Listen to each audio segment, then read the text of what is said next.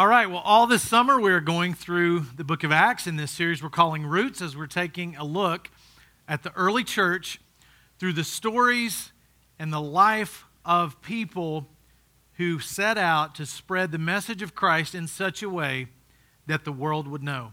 This book of Acts tells the first 30 years of the church and how people gave their time and gave their lives to spread the gospel of Jesus Christ. And when we look into that story, we can see a lot of things that apply to us today. So we're looking at this story through two lenses. One is, what was the original context? What did it mean originally to the people who would have experienced it or heard it?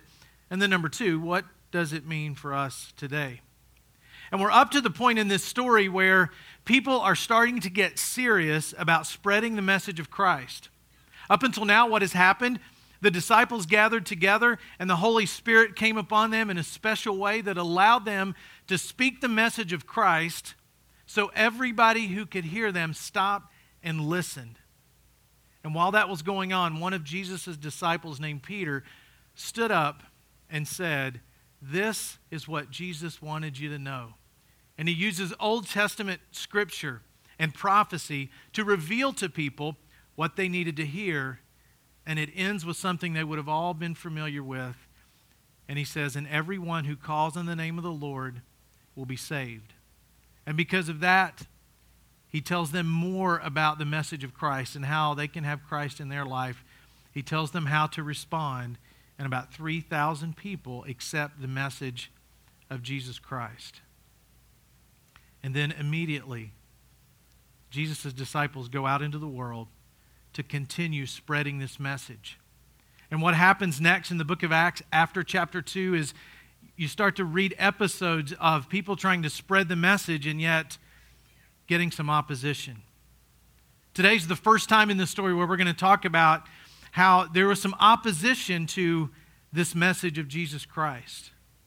Maybe like there's some opposition today to the whole thing called Christianity.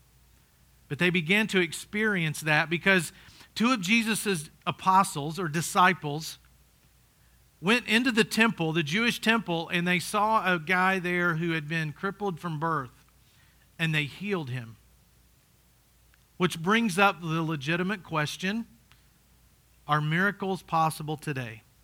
Because we read about it in Acts, and we're trying to apply this to our life. Does that happen today? And the answer is yes, miracles happen today. God has the power to heal. God has the power to restore.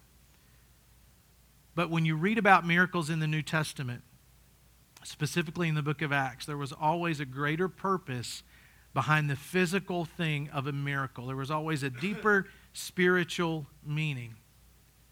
So miracles happen today, yes.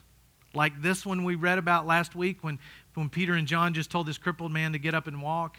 No, miracles like that don't happen because there aren't apostles walking around on earth today. An apostle had to be directly commissioned by Jesus Christ himself. And since Jesus is not physically walking around on earth today, there are no more apostles. And he worked through them in a special way to build the foundation of the church that still exists 2,000 years later.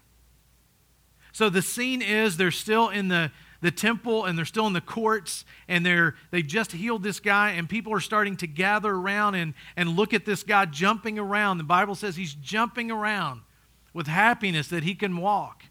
But the deeper thing is the guy could connect with God in a way he never could before because crippled people were not allowed into the temple.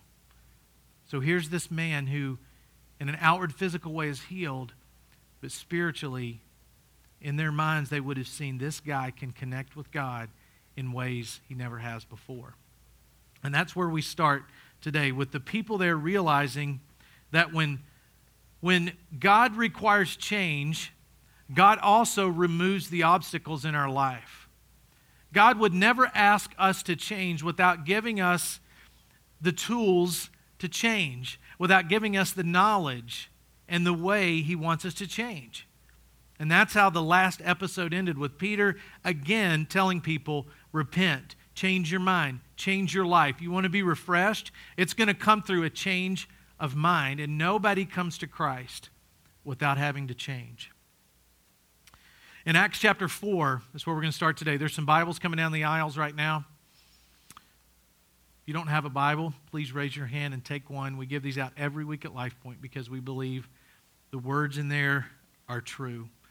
And you can find out what it means to have a relationship with the one true God through the words in that book. So please take one. It's yours to keep. The book of Acts is in the index in the front. Just turn to that page. Go to chapter 4 and you can read with us.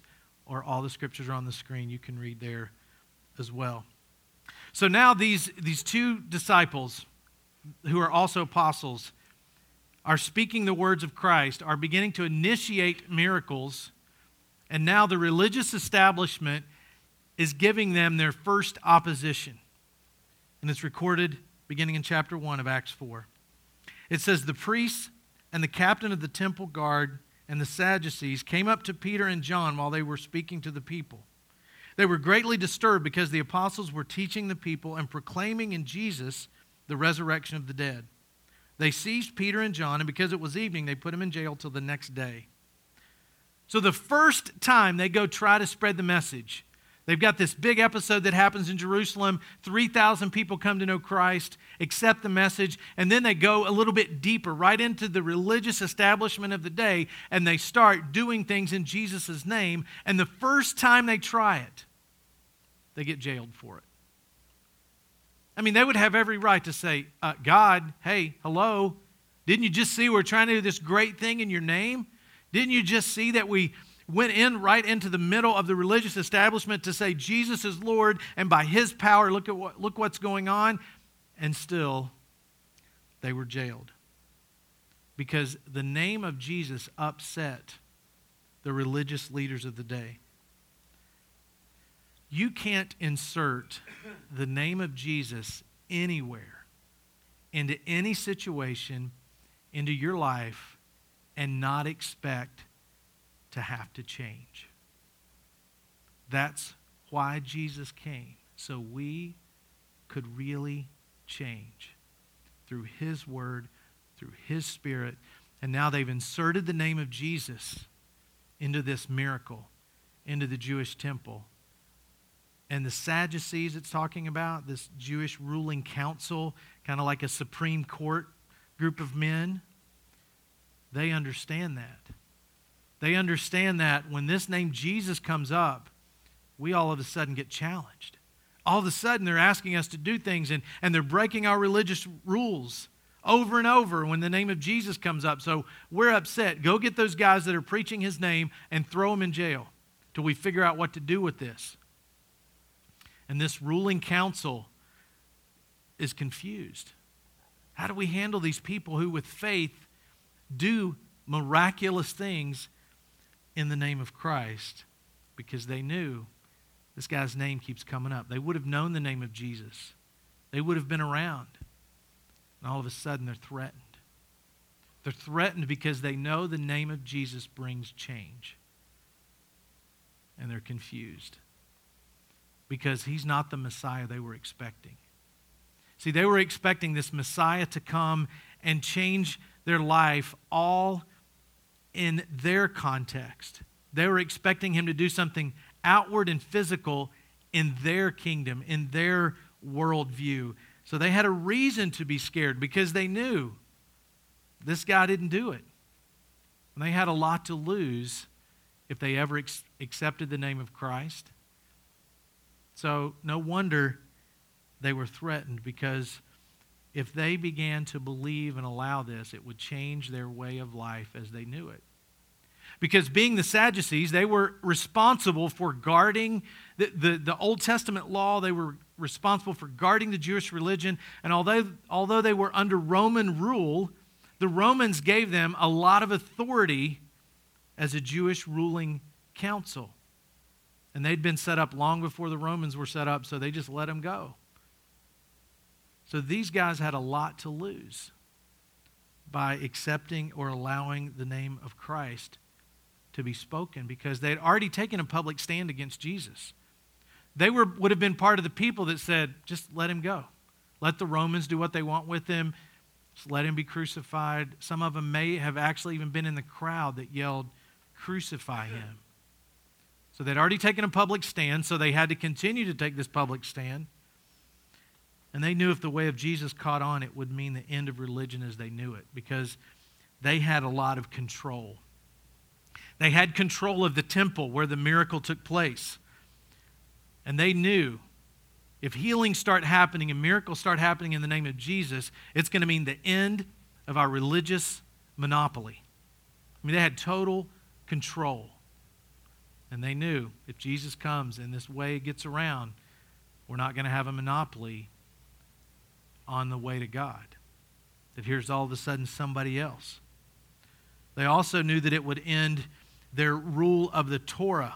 The Torah was the first 5 books of the Old Testament, which they interpreted with even more books and even more laws and even more religious regulations for people to obey. But they had this exclusive right of interpretation, and now here are these other people coming in and interpreting God's law in a different way, in the way it was originally intended, and they're intimidated by it. So no wonder they throw them in jail.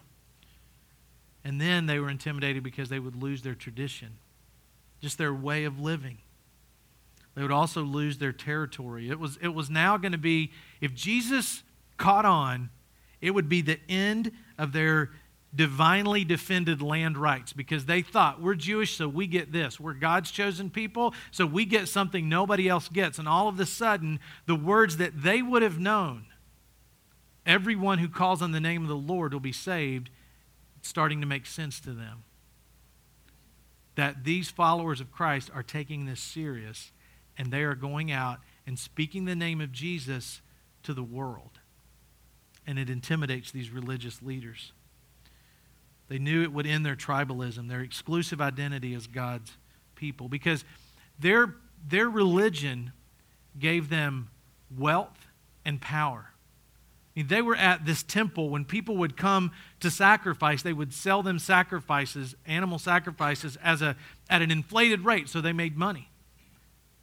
And then, a lot like now, a lot of money gave them a lot of power, and they knew that was starting to end, so they didn't want this message to spread. They would have heard about the teachings of Christ and how when Jesus showed up, people had to change. When Jesus showed up, people just started acting different. He was not what they expected.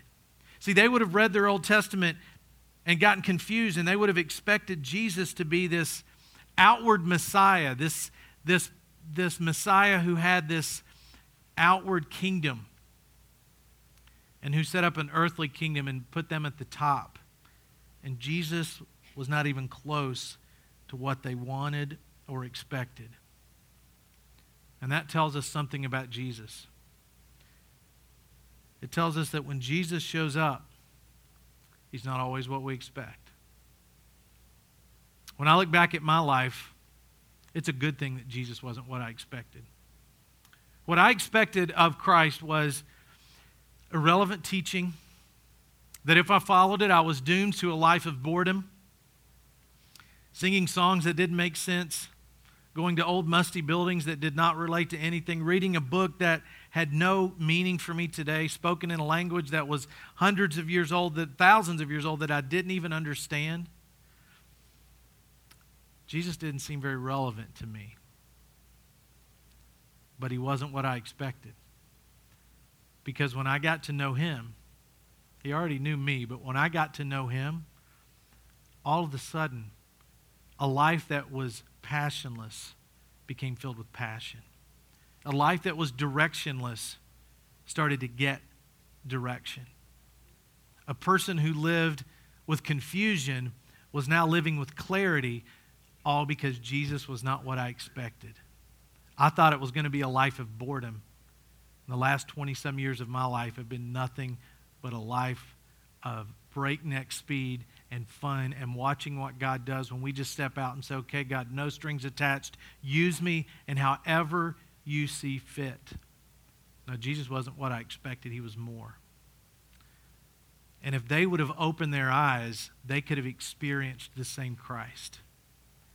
But they expected him to be something he wasn't, and they wouldn't open their eyes to the joy of what he could be.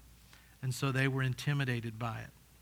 When Jesus was on earth, every time he turned up the commitment level, people left him. Every time. He would turn up the commitment level, and you see it recorded that people started to leave him. He would say, if you want to be one of my followers, and then whatever he followed that up with, deep in the commitment level, people said, I'm out. It's not for me. I'm not doing it. If you're expecting to really get to know God, to get to know Jesus, but not change things in your life, you're going to be disappointed. You will be frustrated. See, these religious leaders, they were expecting a different Jesus. They were expecting a Jesus that would just come and make them happy and give them everything that they wanted. They wanted an earthly kingdom. They wanted to be set right. They wanted to be set above the Romans and above the whole world with this Messiah that would rule forever in an earthly kingdom with them. That's what they were expecting. That's what would have made them happy. But they didn't realize that happiness is really low on Jesus' priority list for them and for you. Jesus is just not that concerned with your happiness. You know why? Because happiness is dependent upon circumstances. It's dependent upon everything on the outside working out just right. Jesus is more concerned with you having joy, you having peace and contentment and faith, because those things are not dependent upon externals. Another thing about happiness, it's a moving target, right? Have you ever thought something would make you happy and then it didn't? Anybody besides me? Come on, raise your hand. Let's be honest. We're in church. You know, you thought it would make you happy. You were just sure it would make you happy, and it didn't. Happiness is a moving target. So why would Jesus be concerned with us just getting all of our little wants met that we think would make us happy, when in reality, the only thing that's going to bring the full life that we were meant to live is understanding that the connection with Christ is not just a physical thing. It's a spiritual thing that leads us to joy in spite of our circumstances. It leads us to contentment in spite of our circumstances. And if all we seek after is happiness and getting what we want, like these religious leaders were, they didn't act very happy. They acted scared and intimidated. And like, we got to get rid of this message. We can't let it spread anymore, because they didn't realize happiness is a moving target. And you need to go deeper to something that doesn't have to do with externals. I mean, I've been there. I've tried to make myself happy. I remember 1992. The year my wife and I got married was the first time I bought a brand new car. Oh, man. I mean, and I looked at a 1992 Honda Accord, awesome car, and I was like, I would sit in it and go, ah, that smells great, and I would drive it, and in like 3 days it was like, I'm not really happy, because this cost, it was really about the time the payment book came. It was like 300 and some bucks. And I'm thinking, I had a Chevy Cavalier that was nothing. It was free. I was driving it around, and now I thought I would be happy. And I was happier having the 300 bucks in my pocket, and happiness moved on me. And I know it's the same way in your life. Happiness moves from year to year or from purchase to purchase. And what used to make you happy no longer makes you happy. And when Jesus Christ comes into our life, we realize everything physical that we could buy or experience, it all wears out. I mean, as the birthdays click by, come on, can't you feel it? I mean, things start to fall out and sag and move, and you know, you look at yourself in the mirror and it's like, where did that come from? And you know, it's like, it wears out. So if you're looking at anything physical to bring you what life is supposed to bring us, you won't find it. These religious leaders were looking for the physical to bring happiness and contentment and purpose to their life. And these disciples were saying, no, no, no, it's the name of Jesus Christ that transcends the physical, that gets us to a place where, in spite of our circumstances, we can experience joy. In spite of our circumstances, we can experience contentment. No matter what's going on the outside, we can have this inner peace that only comes from the Spirit of God. But if we only seek to find happiness externally, we will be disappointed again and again. And here are some religious leaders, some very wise, very smart men that were in positions of leadership. They're not there because they're dummies, but for some reason they can't get this. They can't make the switch from the physical to the spiritual. And Jesus wasn't what they wanted him to be or expected, so they rejected him and set out to oppose all those who would spread his message. So they take these two people who had just done a wonderful thing through the name of Christ. Peter and John had just healed this crippled man, and they put him in jail. Because it's evening, they don't have time to go through the, going to the court and seeing everybody. So they put him in jail, and they begin to think, what are we going to do with these guys? How's this going to work? I mean, they've done this great thing. What are we going to do? Acts chapter 4, verse 4, it says, but many who heard the message believed, and the number of men grew to about 5,000. Opposition only caused the message of Christ to spread. And in their lives, opposition brought clarity. And when they continued to be opposed, they continued to get more focused and more passionate, and more people responded. Now it says the number grew to about 5,000 men. That's just the way they counted then. That's the word for men, masculine. And they just looked around, and for some reason they only counted the men. Today, that number would be counted differently. We would count everybody, women and children and men, and the number would have at least been double. So now, the number of people following Christ in a very short period of time grew from 120 to at least 10,000 people. No wonder these religious people started to get worried. The ones that were protecting the religious establishment of the day. No wonder they started to get worried. 10,000 people? That's a lot of people. And in this city where news traveled fast and where it was all word of mouth, and they realized this message of Christ is starting to take off, so let's stamp it out. Let's just stomp it out. And the more they tried, the more it expanded. People reading this episode or hearing about it, people who were trying to spread the message of Christ would have understood that good happens in spite of evil. And no matter how bad you think it is, God still works. No matter what's going on in your life that makes you say, why does this have to happen? No matter who betrays you, no matter how depressed or down or out you might feel, good happens in spite of evil. And here's the religious establishment putting two men in jail and saying, stop doing this. They didn't want him to speak in Jesus' name anymore. And still, people said, there's something about this name of Jesus that's different than anything I've ever heard. And the number kept growing. And the people who were opposed to it kept getting more and more scared.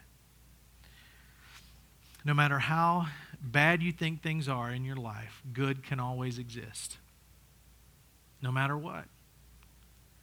And you can always connect with God through Christ, even in the face of adversity. Because even when you might look out and say everything is so bad, there's always the silver lining of the good that God provides through Jesus Christ, no matter who you are. So these two disciples end up in front of this Sanhedrin. They're still standing in front of, they're eventually standing in front of them, and they start to question, start to talk to them, and they start to say, by whose name are you doing this? This is verses 5 through 11. I'm not going to read through it, but it's in there. They question him, whose name are you doing this through? And they already knew, but they asked them, and they say, Jesus Christ. And then these two men, Peter and John, make a statement that will forever be controversial and connected with Jesus Christ. And it's in Acts chapter 4, verse 12, when they say, salvation is found in no one else, for there is no other name under heaven given to men by which they must be saved. What they would have heard is, to these religious people, when they said there's no other name, they would have heard, your religion is irrelevant. You're not leading people the way they need to go. The only way people have a hope and a promise of anything after this life is through this person, through this name, Jesus Christ. And that was true then, and it's just as true today, that Jesus Christ is the way to salvation. And that made Jesus and his name controversial. And you speak that name in public today, and it could still stir up controversy, but it's no less true than it was 2,000 years ago. His name only is the way people receive salvation. And the fact that these men stood up boldly and looked at a ruling council that could have said, off with their heads, or stone him. With a word, these two guys could have been dead, and they look at him and say, your religion's not working. Your religion's it's not worth anything. It's not helping people. You want people to find salvation is through Jesus Christ. And they were pointing at religious leaders who had the power to kill him, and they were still saying it. And those religious leaders just sat back in their chair and thought, huh? How is this happening? In verse 13, it says, when they saw the courage of Peter and John and realized they were unschooled, ordinary men, they were astonished, and they took note that these men had been with Jesus. See, they would have noticed that here are these men from Galilee. Remember the Galileans we talked about if you were here way back in the 2nd chapter of Acts, because they were amazed that these people could speak in these other languages and still had their country accent. Well, here are these people, here are religious people again looking at Peter and John saying, how in the world can people who are uneducated speak with such eloquence and courage? And they took note, these guys have been with this person named Jesus. And you can just see the wheels turning in the religious leaders, and they start to connect the dots and look back and realize these guys have been with Jesus.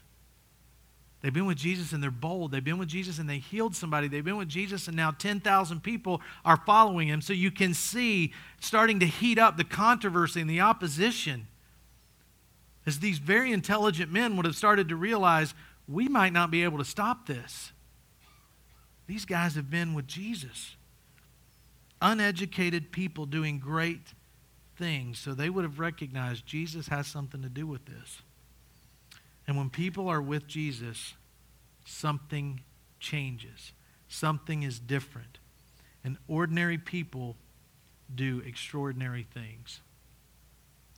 My life was completely ordinary before Christ. And yours probably was too. But ever since he and I met and I finally listened, my life's been nothing but extraordinary because of him. And he does the same thing to every person that says, I believe what he says. He takes the ordinary and turns it into the extraordinary. You think your marriage is ordinary? Insert the Spirit of God through Jesus Christ into your marriage and watch it become extraordinary. You think you have problems relating to other people in relationships? You're just ordinary? Insert the Spirit of God through Jesus Christ into any situation, and that which is ordinary will all of a sudden be extraordinary. And that was confusing these religious leaders. They were thinking, these are ordinary people. How are they speaking with such courage?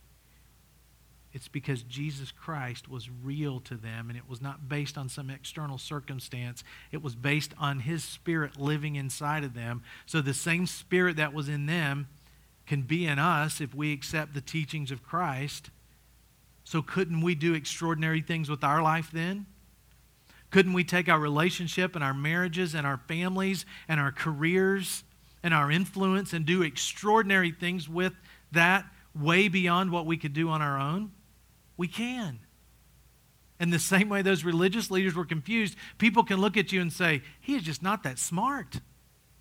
He just doesn't have that much intelligence to be able to do what he does. People say it to me all the time. Where does that come from? It comes from the Spirit of Christ working in the hearts of people, and that scared people to death who did not have that Spirit.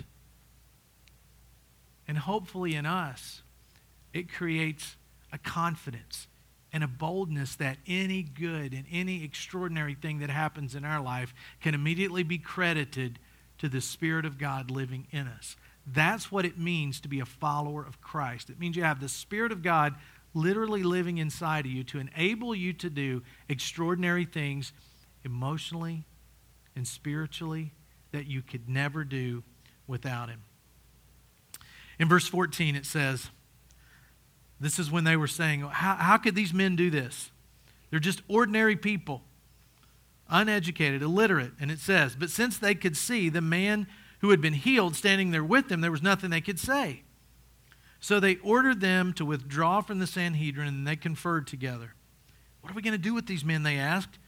Everybody living in Jerusalem knows they've done an outstanding miracle, and we can't deny it. But to stop this thing from spreading any further among the people, we must warn these men to speak no longer in this name. They wouldn't even use the name of Jesus. And they're in their religious quarters, and they're talking about, what are we going to do with these people? And we could deny it, but we can't because everyone saw it, which means they were considering lying and concealing and covering it up, but everybody saw it, so how could they do that? So they just said, let's tell them not to do it anymore. That ought to fix them. Let's just say, don't talk about it. Have you ever noticed when somebody really believes something with all their heart or has experienced something with everything in them, you can't get them to shut up about it? Try to get newlyweds not to tell you about their honeymoon. Try it. They won't. They can't not talk about it. Try to get a new mom or a new dad not to talk about their new child. They can't shut up about it. When I got married, when my kids were born, whether you wanted to hear it or not, you heard what a great experience that had been for me. And so they miscalculated and thought, if we just tell these people to shut up, they'll shut up. Listen to their response. Verse 18 says, they called him in again and commanded them not to speak or teach at all in the name of Jesus. Peter and John replied, judge for yourselves whether it's right in God's sight to obey you rather than God, for we cannot help speaking about what we've seen and heard. People who would have read this and heard this story understood that when you follow Jesus, there are times when you have to boldly take a stand for what is right. When you say, I'm a follower of Christ, there's a time when you boldly say, that's wrong and that's right. And they looked at these religious leaders and they said, you can choose whatever you want. We cannot help but speak about that which we have experienced, as if to say, you're not going to shut us up. You can say or do anything you want. There's too many of us. You're not going to shut us up. And with boldness and courage, they spoke the message of Christ. So what am I doing in my life that can be categorized as bold or courageous? If you're a follower of Christ, the boldest thing you can do some days is say, hey, won't you go to church with me? The most bold statement you can make and the most courageous thing you can do is walk up to somebody, and even if your palms are sweaty and your mouth is dry, you can say, you've got to come check out this church I go to, or come to my small group, or this activity or that activity. The boldest thing you can do sometimes is get into a conversation about what Jesus Christ means in your life. And as uncomfortable as that can be, and as scary as it can be, he will empower you and allow you to see results that will spur you on to the next time boldness is required. There's just something about when a person follows Christ, he enables them with a boldness that wouldn't exist otherwise. A lot of people cover it up and push it down deep inside. But boldness is how the message of Christ is spread to the next generation. It's not spread by just coming to church on Sunday morning. We're free to do that. We're here today 2,000 years later because a couple of people looked at a bunch of religious leaders and said, we're going to be bold. We're going to do this. We can't help but speak about it. What in your life is so important that you can't help but speak about it? What story is God going to write in your life because you've been with Jesus? We're reading the stories of these people 2,000 years ago. What story is he writing in your life? And here's a question you need to write down and go through the week asking yourself. What are you doing that you couldn't do if you didn't have Jesus? We need to be able to make a list and say, here are the things I could not do if Christ was not in my life. And be bold about those things. Boldness kept the message of Christ going from generation to generation. And the first generation that decides to stop being bold and standing up for what is right, the church will die. So be bold. Be courageous. Blow people away. And God will honor it. Let's pray. God, thank you for these words that are spoken to us as if it happened yesterday. And as we continue to go through this teaching, this story that happened 2,000 years ago, Father, continue to teach us. and grow us. Touch our hearts and convict us. And I pray this in Jesus' name. Amen.